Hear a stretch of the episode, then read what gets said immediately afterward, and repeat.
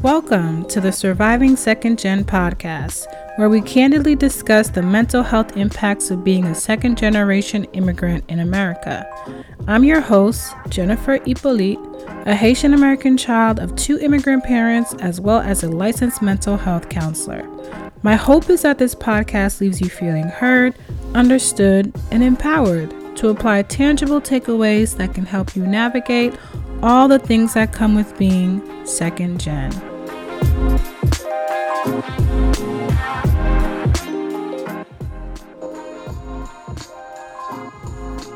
All right, welcome to episode eight of the Surviving Second Gen podcast. So let's get right into it, okay? Um, I can't tell you how many times I've heard a child of immigrants, including myself, say, I never heard my parents say I love you, but I know that they do. And I know that it hit me when I was in grad school. And my grad school program, I don't know about other counseling grad school programs, but my program was low key a therapy session every single class. Like, that's literally what we were doing. Our professors were therapizing us all the time but I don't remember the context or what class this was specifically and what we were talking about. But I remember saying that, basically making that statement that I know that my dad loves me, but I've never heard him say I love you um, because he just is not an emotional, super lovey dovey type of person. He just doesn't use those words. And I remember my professor challenging me, and she was like, Well, what if you told him that you loved him? And I was just like, Uh, what? Like, you want me to go against the grain and do what we don't do by talking about what I feel and telling my dad that? A person who's never said that to me. And at the time, I was like, I don't know, 23. What? And she was like, "Yeah, what what would happen if you did say that?" Um, and I was just like, "I don't know." And she's like, "What's your fear with saying it?" And I was just like, "I don't know what he's gonna say back." just thinking about that, that was so like deep. Um, I mean, and it's not like it's not like my dad was gonna be like, "I hate you," but I just I didn't know because I didn't have that context. We never said those words in my household. Um so for me it was just it was just weird to think about um saying that and thinking about the response that I could get from saying that. But let me let me go let me go back a little bit. Let me go back. So for as long as I can remember in my household um I was taken care of right? Like my parents took very care good care of me. And I feel like all immigrant children of immigrants can say the same like their parents took care of them because that's that was literally like the goal right like you have parents who came from this came to this country from another country came to this uh, soil trying to make a better life for themselves and especially their children so they did everything that they could to make sure that their children were set, right? Any opportunity that they had to make sure that their kids were okay, they did what they needed to do to make sure that their kids were okay. And that looked like making sure the kids had a roof over their head, making sure the kids ate, making sure the kids went to school, and that was pretty much it. Like the, those were the essentials. Like your kids got to eat, they got to have a roof over their head, and they got to get to school so they can learn and be doctors and lawyers and nurses.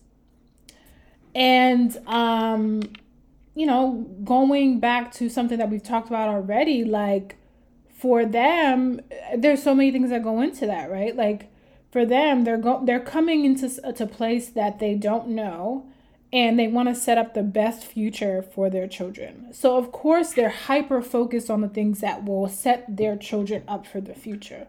all those other things that are in between um, doesn't always get addressed. And then when we think about how that immigrant parent was raised, and if they were raised the same way, where their parents did what they needed to do to survive, to make sure that that kid had all the things, then there are some things in between that don't get addressed. And for a lot of immigrant children, we get security, but not so much love. And people can, uh, I guess there can be like a, a difference in how people see love, right? Um, when we think about love, some people see the love as the security. So they get all their needs met, all the things are happening, and for them, that's like, okay, that's sufficient. You know, that's that's love. That that works. Um, and for the most part, that's that's normalized in immigrant households. It's like if I take care of you and you have somewhere to sleep at night, what else do you want? if I feed you, what else do you want? And um, I think there's there's so many layers to this because I think that one thing I could say about my parents that I think looks so different than being in the uh, in the view of the American society is that my parents will always have a place for me to live, even if I'm 80 years old. Like, if I lost everything right now as an independent adult, they have no problem putting me back into their house, having a whole bedroom set up for me, cooking for me every day and doing all the things that you do for a little baby. And that's a beautiful thing because, it, you know, like when I think about that, I'm like, that's a privilege to be able to know that no matter what happens in this life as an adult, I have parents that will cater to me and do all the things for me no matter what. Right? Um, and at the same time, when you are a, a, a child who is in this household and growing up and doing all of those things that you need to do to get to being an adult, um, that security just isn't enough.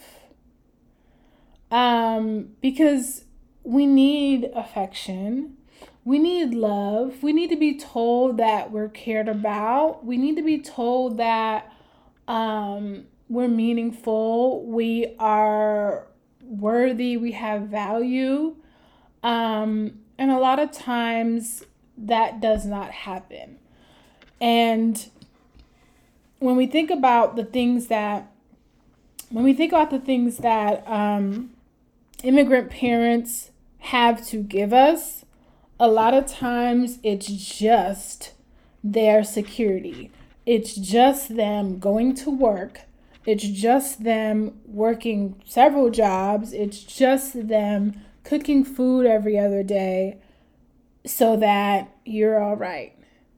And I think that they get so caught up in that routine and and that cycle of waking up, working, cooking, taking you to this, doing that, doing that, that um, they don't get to address the other stuff in between, which may seem, you know, minuscule. Like my, you know, like my parent, like, you know, they, they may be thinking like my kids know that I love them.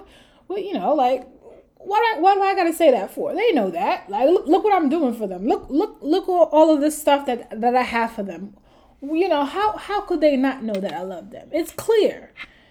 And um I think growing up myself as a um, child of immigrants, there were instances where I I realized that um, I was super secure in you know having all these things set up for me. Like I said, knowing that I'll always have a space in my parents' home, but I was super insecure in knowing that um, my parents knew how to meet my emotional needs.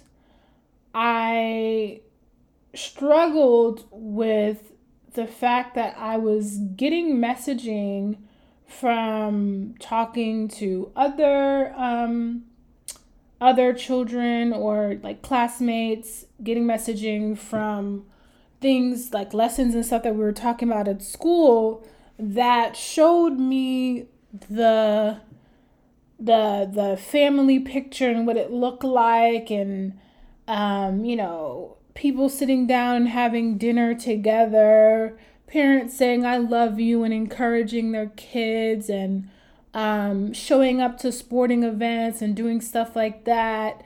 And i was just like i don't know what that looks like. I don't i don't know what that that means. Like I I know that again I, I know that my parents care about me. If they didn't, I wouldn't be well taken care of. However, I never heard it. So what does that mean? And I didn't I didn't think about what does that mean um until I was older. And like I said, I was put in a position to really think about it in what was sort of like a therapy session where it was just like huh. Yeah, they, they haven't said that. So, huh. You know?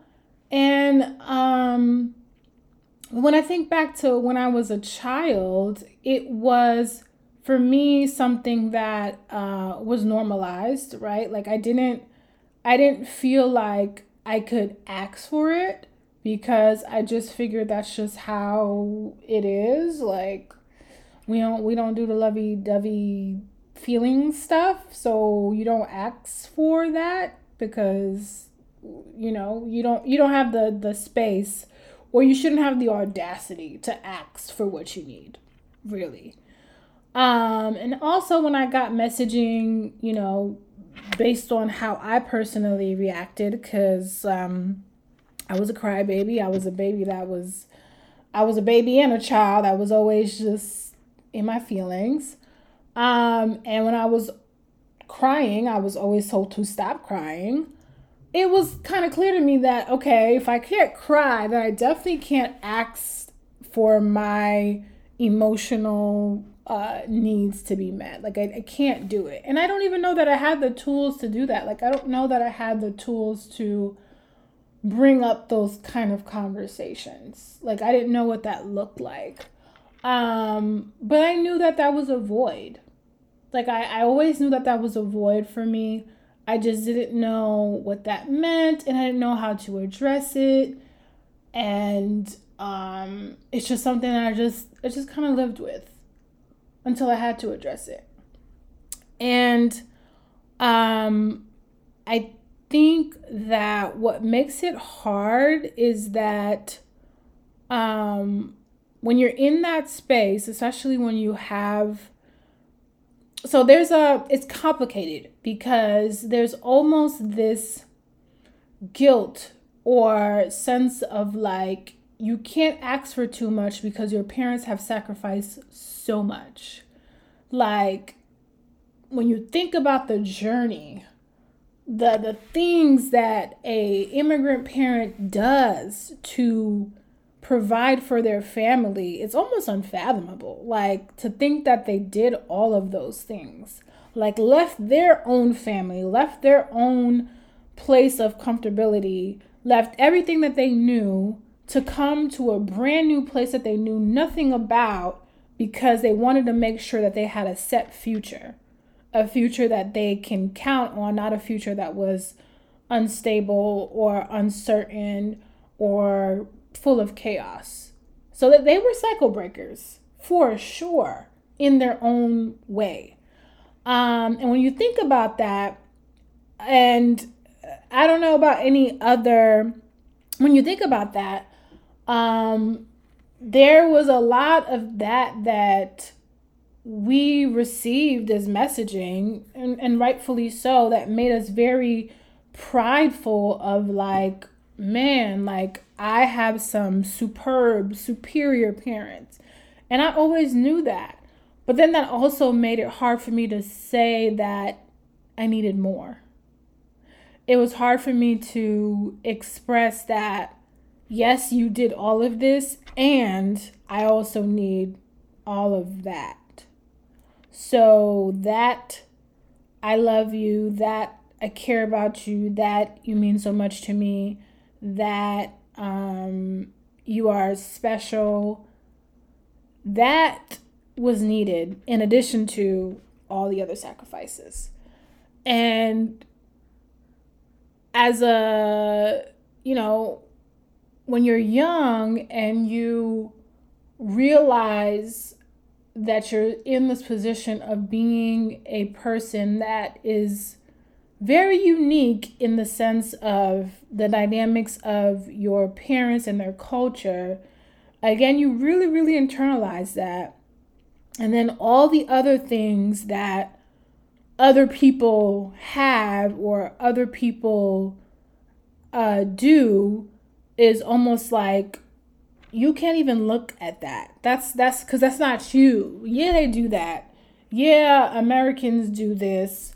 Um, and yes, they they you know have these certain ways that they go about things, but what are you comparing yourself to that for? You are this, a child of immigrants, and you have a special, unique circumstance. So accept that and go with what it it is, whatever that culture looks like for you.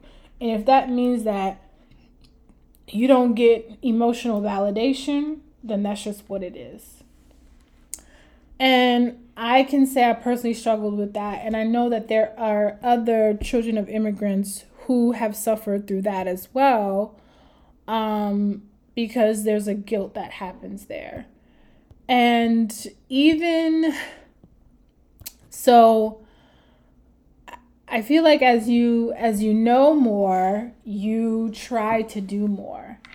And I know for me personally, the more that I learned about psychology, the more that I learned about the importance of um, love, affection, um, being present for your children, the importance of that in development is the more that I then became a bit resentful because I said to myself, like, wow, um, I didn't get that. And that's not fair. Like, why didn't I get that?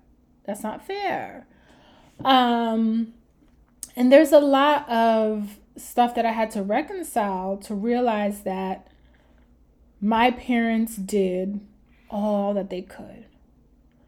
My parents did what they knew to do. And it was much more than what their parents did. So, for me, that meant that I can't be resentful for something that they didn't know needed to be done. I felt those feelings of resent- resentment and I processed those feelings of resentment for a long time. But in that process, I had to realize that they did not know better, so they couldn't do better.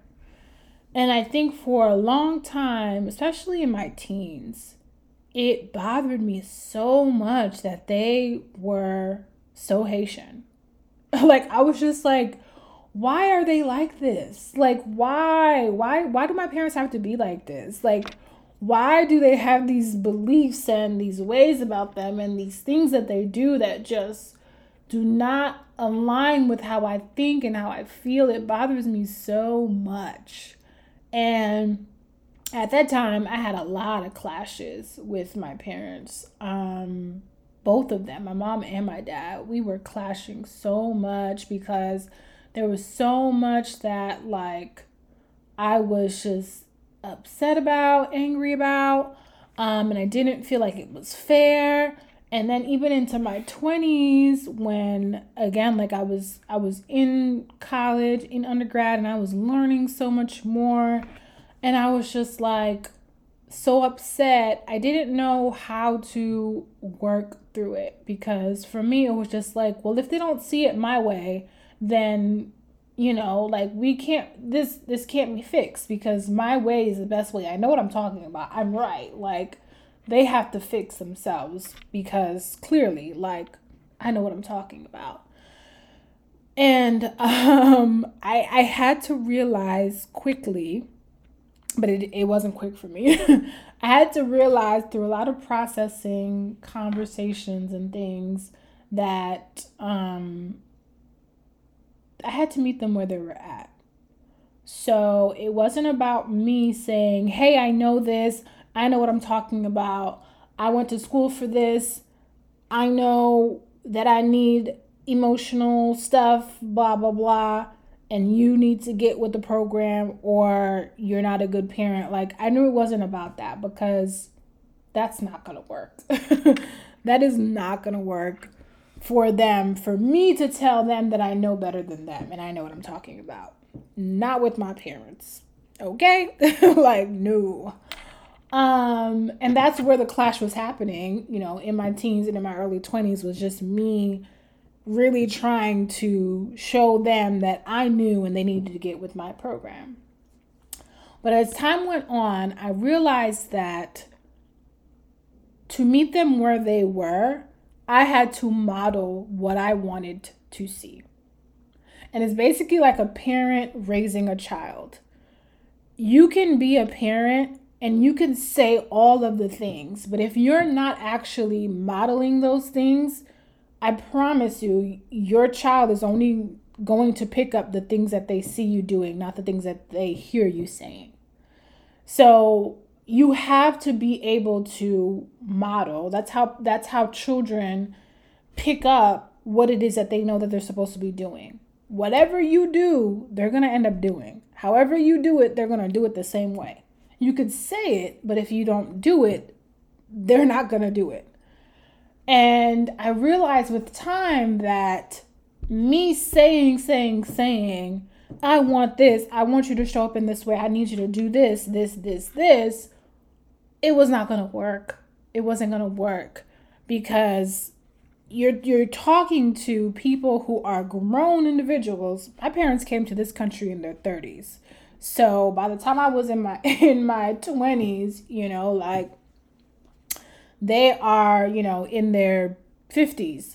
So I don't know what would make me think that I was going to change a 50 50 something year old in how they saw and understood the word world just by me saying, hey, hey, I'm right. Listen to me. I know what I'm talking about. Especially coming from a dynamic where you, when you're a child, you are a child forever almost in the in the in the Haitian context it's like you can be grown it don't matter they see you as a child you having your set of ideas that you try to impose on them is basically a form of disrespect.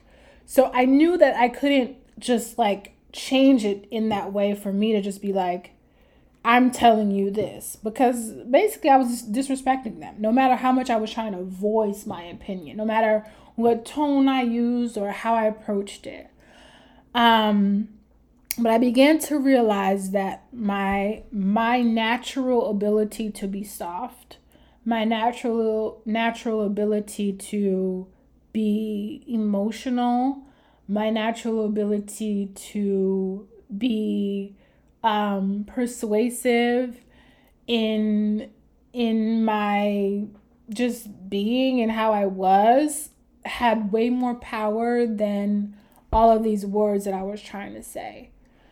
But what's hard about that is if that has been almost suppressed in you for so long, you almost don't know how to express it, especially to the people who have been suppressing it in you. I don't know if that makes sense. So for me, it's like, sure, I wanted to model um, saying I love you. Sure, I wanted to model, you know, hugging my parents um, and doing, you know, things that are more like lovey dovey. But for so long, even that was a part of me, and that's kind of how I naturally express myself, that was suppressed since I could remember. Like that was not something that I almost was like allowed to do. So it was hard for me to figure out how to bring that back up. Basically, like how do I how do I do it again? How do I how do I do that again? And what was really um awesome for me is that I was able to express those things in my friendships. So, um I had a combination of um I have a com I had a combination of um friends who were children of immigrants and who were not mostly children of immigrants but we were able to express those things and model those things with each other. And that i think is what really pushed me to and and and i think is so important. I think uh, friendship is is something that we really could talk about in another episode but that i think really pushed me to see that oh i do have it in me i'm just scared to show it to my parents because they've suppressed it in me for so long but i do have it in me i know how to do that i've done it before you know i've done it before I, I do it on a consistent basis with people who I know are ready to receive it and they're okay with receiving it. So, what does it look like to do that with my parents?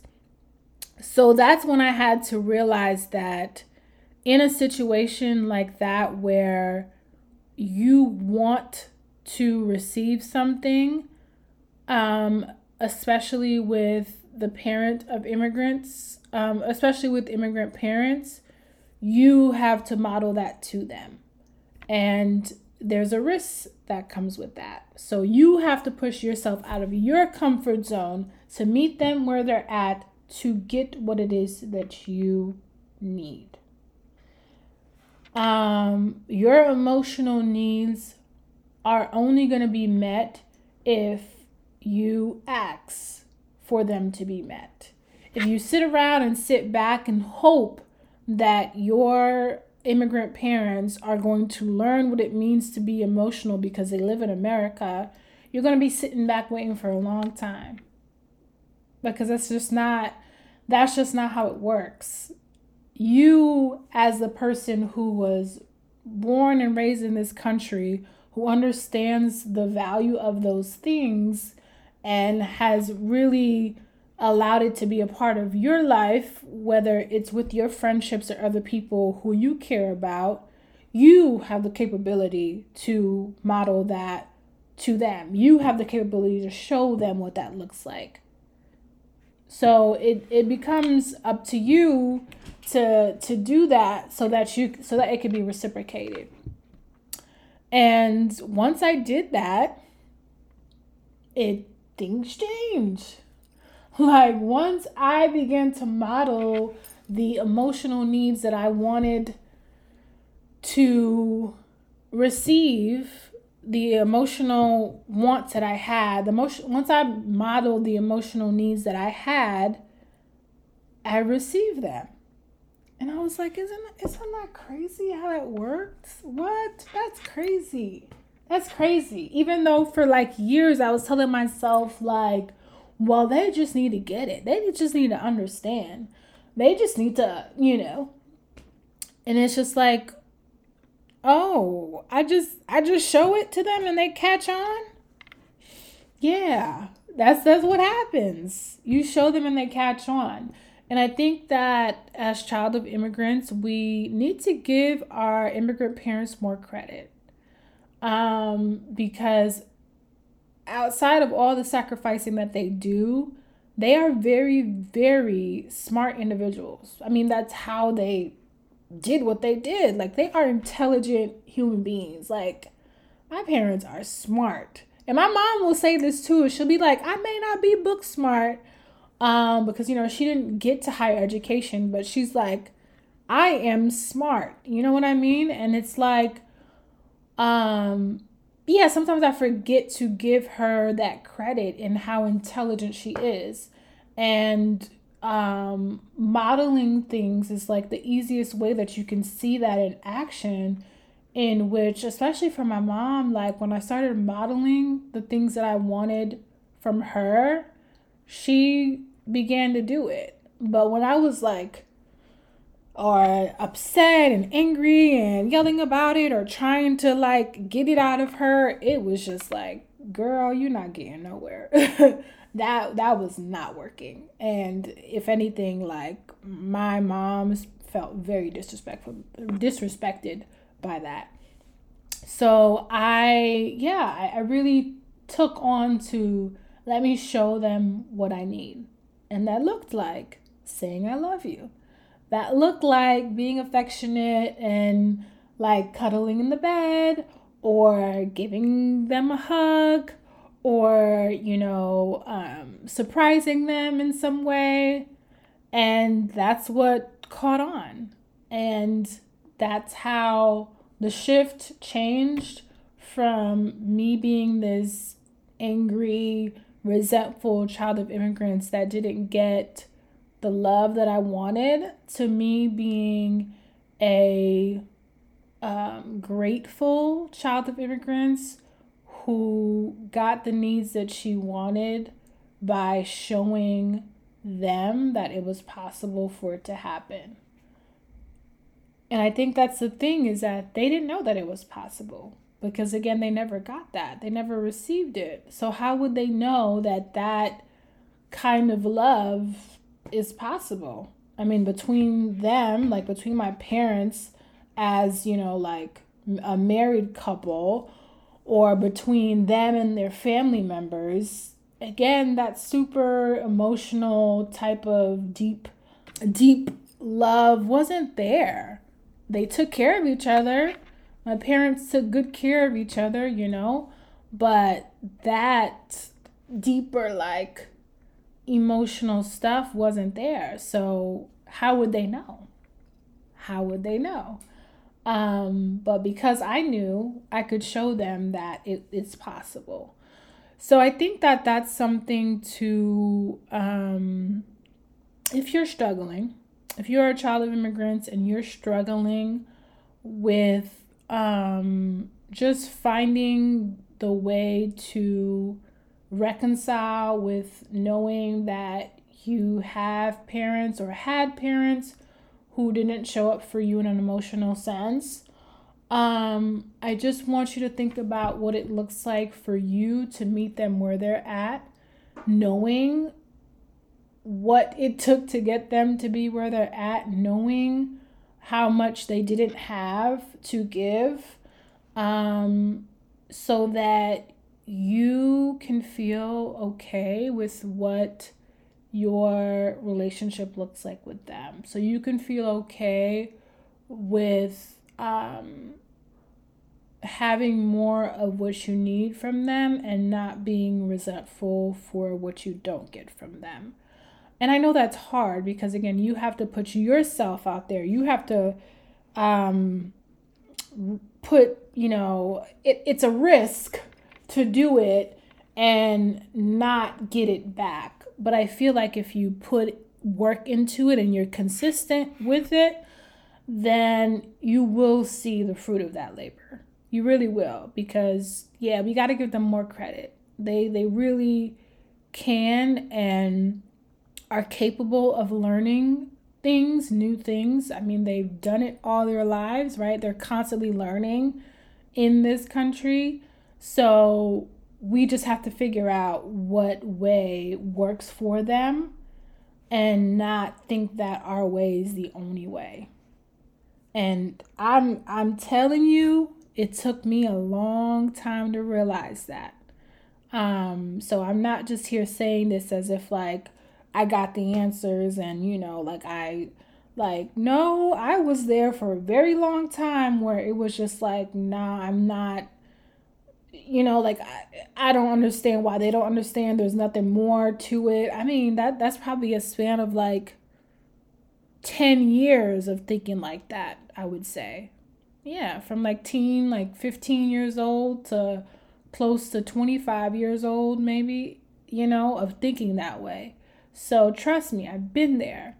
Um, but I'm I'm speaking from experience how I was able to make that shift and be where I'm at today in a totally different type of relationship with my immigrant parents that um yeah that I, I didn't know that I would see like you know like for me it was just like you, you get to this point where you're just like I'm I'm fed up I'm done like I'm over it like I'm tired of trying um but then I don't know for me I realized I wasn't really trying I was just living and just hoping that they accepted how I was living. But I wasn't really trying. So, um yeah, there's there's there's there's a difference in act- actively trying to see the change and there's a vulnerability that vulnerability that comes with that, but I think it's totally totally worth it. So, those are my thoughts today on um security not being enough and love being what we need, but um, and how to overcome that. So I hope that you enjoyed today's episode of Surviving Second Gen. If nothing else, I will see you all at the next one. Bye. If you found today's episode valuable or this podcast as a whole, I invite you to leave a five star review and also leave a comment letting others know what you gain from this episode. This allows for our podcast to gain more visibility and for it to reach the people that want to hear this information. Also, we invite you to engage in the comments on the YouTube page Surviving Second Gen Podcast so we can continue this rich conversation that we're having today.